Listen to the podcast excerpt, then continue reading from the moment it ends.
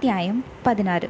சென்ற அத்தியாயத்தில் விட்ட இடத்திலிருந்து தொடர்வதற்கு முன் எங்கள் குழுவின் புகைப்பட நிபுணனான தன்னை பாவித்து கொண்டிருக்கும் ஏஆர்எஸ்எஸ் பற்றி சில வார்த்தைகள்.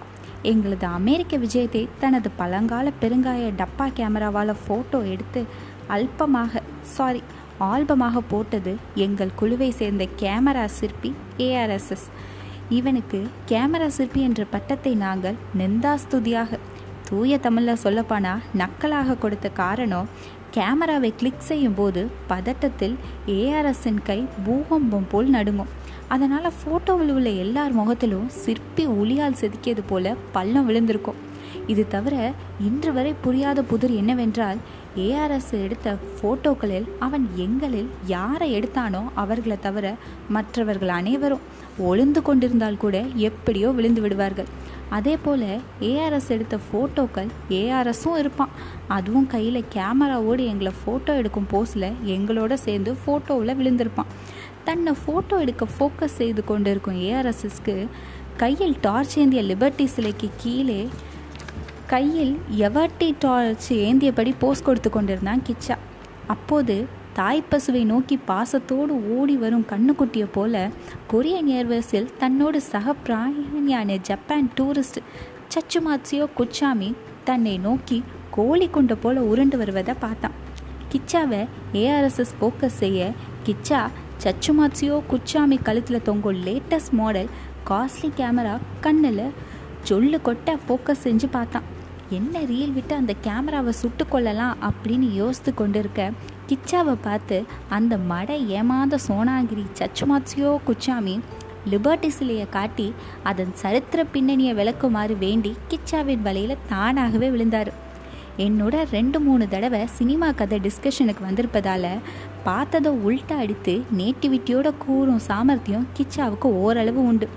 தீப்பந்தத்தோடு நிற்கும் லிபர்ட்டி சிலையை பார்த்ததும் கிச்சாவுக்கு உல்டாவாக மெரினா பீச் கையில் கால் சிலம்போடு இருந்த கண்ணகி சிலை கண்முன் வந்தது. இளங்கோவடிகள் சிலப்பதிகாரத்தை அமெரிக்க மண்வாசனைக்கு ஏற்ப மாற்றி மிஸ்டர் சச்சுமாத்சியோ குச்சாமி liberty is the name of the lady என்றவன் கோவலனுக்கும் மாதவிக்கும் என்ன பெயர் வைப்பது என்று சிறிது நேரம் யோசித்தான் சென்னை மவுண்ட் ரோட் தேட்டர்கள் பேர் ஞாபகத்துக்கு வர லிபர்ட்டி ஒரு பணக்காரனை கல்யாணம் செய்து கொண்டா அவன் பேர் கேசினோ. அதான் கோவலன். துரதிருஷ்டவசமாக ஒரு நாட்டிய பெண்மணி மீது காதல் வயப்பட்டான் கேசினோ. அவள் பேர் கேட்டி. அப்படின்னு ஆரம்பித்து பாண்டிய மன்னனை பிரான்ஸ் மன்னனாக்கி அவன் கெசினோவை அறியாமல் கொன்றதால வெகுண்டெழுந்த லிபர்ட்டி கையில் உள்ள தீப்பந்தத்தால் ஃப்ரான்ஸை எரித்ததாக கூறி முடித்தான் இதை கேட்டு மெய் சிலிர்த்து போய் அதனால் தற்காலிகமாக ஒரு இன்ச் உயர்ந்த அந்த ஜப்பான்காரர் தன் பாராட்டை தெரிவிக்க கழுத்தில் தொங்கிய கேமராவை கிச்சா கழுத்தில் மாலையாக போட்டார். நாடக காட்சியில் பணி லிபர்ட்டி சிலையை பார்த்துவிட்டு நியூயார்க்கில் நாடகங்களுக்கு பெயர் போன பிராட்வே ஷோ பார்க்க அவசர அவசரமாக ஓடினோம். நாங்கள் அன்று பார்த்த அமெரிக்காவில் பிரபல நாடக ஆசிரியர் எழுதி அவரை விட பிரபலமான நடிகர்கள் நடித்த ஒரு நகைச்சுவை நாடகம். நாடக காட்சிகளில் பனி பெய்வது மின்னல் அடிப்பது இடி இடித்து மழை பெய்வது போன்ற பிரம்மாண்டங்களை ஓரம் கட்டிவிட்டு கதை வசனத்தையும் நடிப்பையும் மட்டும் பார்த்தா கிட்டத்தட்ட அந்த நாடகமும் ஒரு ஹெல்த்தியான துணுக்கு தோரணம் தான் மற்றபடி நமக்கும் அவர்களுக்கும் பெரிதாக ஒன்றும் வித்தியாசம் இல்லை என்ன நம்ம ஊர்க்காரங்கள் பாவம் விரலுக்கேற்ற வீக்கம் என்றால் அவர்கள் நாடகத்தில் டாலருக்கேற்ற டாம்பிகம் தெரியுது அவ்வளவுதான். துணியை போட்டு தாண்டி சத்தியம் செய்கிறேன் நம்ம நாடகாசிரியர் மெரினா தன் பெயரை மியாமி என்று மாற்றிக்கொண்டு தனி கொடுத்தின நாடகத்தை ஆங்கிலத்தில் மொழிபெயர்த்து வேண்டாம் அப்படியே தமிழில் போட்டு அதில் பூர்ண விஸ்வநாதனம் நடித்து பிராட்வேல மேடை ஏற்றினால் பூர்ண கும்மம் வைத்து அமெரிக்க ரசிகர்களே கொண்டாடுவார்கள். அமெரிக்காவில் நாடகம் போடுபவர்கள் வாங்கும் சம்பளத்தை ஆர்எஸ் மனோகருக்கு தந்திருந்தா நாடகத்துக்கு நோபல் பரிசே வாங்கியிருப்பார் நம்ம நாடக காவலர் அக்கறைக்கு இக்கரை பச்சை என்பதை நான் அக்கறை பச்சை அறையில் அதான் க்ரீன் ரூமில் பார்த்து புரிந்து கொண்டேன். நாடகம் முடிந்ததும் நாங்கள் க்ரீன் ரூமுக்கு சென்று நடிகர்கள் ஒரு சிலரை சந்தித்து வலுக்கட்டாயமாக எனது நாடகங்களை பற்றி அவர்களுக்கு தோராயமாக கூறினேன். உங்கள் நாடக கதை வசன அணுகுமுறையை கேட்கும்போது எங்களுக்கு பிரபல நாடக ஆசிரியர் நீல் சாய்மன் தான் ஞாபகத்துக்கு வராரு என்று இக்கரை பச்சையான என் மீது அக்கறை காட்டியவர்கள் நீல் சைமனுக்கு சொந்தமாக ஒரு தீவே இருக்கிறது. உங்களுக்கு அப்படின்னு கேட்டார்கள். மழை காலத்தில் வீட்டை சுற்றி தண்ணீர் தேங்கும் சமயத்தில் தான் தீவுக்கு சொந்தக்காரராகும் வாய்ப்பு எனக்கு உண்டு. அப்படிங்கிற என் வைத்தறிச்சலை நான் அவருங்க கிட்ட சொல்லலை. நம்ம போலவே நாடகத்தில் நகைச்சுவை மட்டும் போதாது மெசேஜும் தேவைன்னு அந்த ஊர் விமர்சகர்கள் தூஷிக்கப்படும் அவர்கள் ஆதங்கத்தோடு என்னிடம் உங்கள் நாடகத்தில் நீங்கள் என்ன மெசேஜ் தருகிறீர்கள்? அப்படின்னு கேட்டாங்க. அதுவரை சும்மா இருந்த கிச்சா மெசேஜெல்லாம் எங்கள் ஊரில் போஸ்ட்மேன் தான் தருவான் அப்படின்னு ஆரம்பிச்சு என்ன சார் போடலங்க மெசேஜ் குடும்ப கஷ்டத்தால் அவன் அவன் மனசில் வலியோட நாடகம் பார்க்க வரான் சார். அவனுக்கு மெசேஜை விட வலியை போக்குற நகைச்சுவை மசாஜ் தான் சார் தேவை அப்படின்னு முடித்தான் இந்த பதிலால் புல்லரித்து போன அவர்கள் கிச்சாவிடம் are you writer like him அப்படின்னு என்னை காட்டி கேட்டாங்க.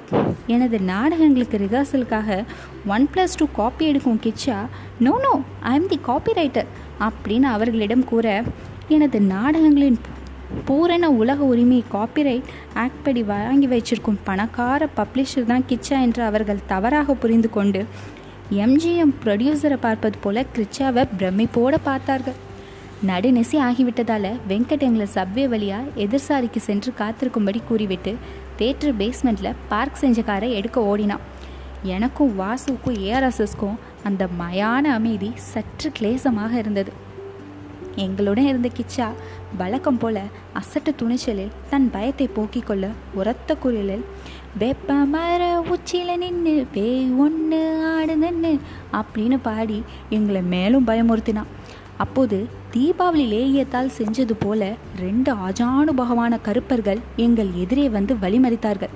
அமெரிக்காவில் மக்கிங் என்று சொல்லப்படும் வழிப்பறி கொள்ளையை பற்றி ஏற்கனவே வெங்கட் சொன்னது என் நினைவுக்கு வந்தது.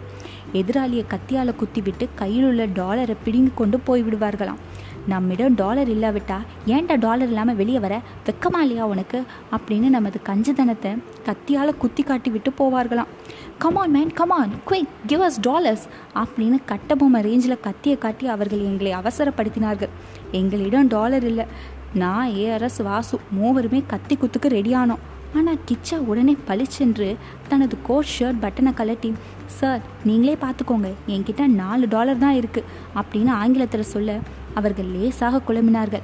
இதுதான் சாக்கு என்று கிச்சா தன் கழுத்தை காட்டி பாருங்க இது வெங்கடாச்சலபதி டாலர் இது ருக்மணி தாயா டாலர் அப்படின்னு ஆரம்பித்தான் அவர்கள் கிச்சாவின் பேச்சை புரிந்து கொள்ள முடியாமல் அவஸ்தப்பட கிச்சா திடீரென்று முகத்தை மகா கோரமாக வச்சுக்கொண்டு பேஸ் வாய்ஸில் thief sir this is a powerful dollar காத்து கருப்பு அண்டாமல் இருக்க இதை நான் போட்டிருக்கேன். அப்படின்னு கிட்டத்தட்ட ஒரு ஹாரர் கதை கேட்கும் சுவாரஸ்யத்தை அவர்களுக்கு கொண்டு போனான்.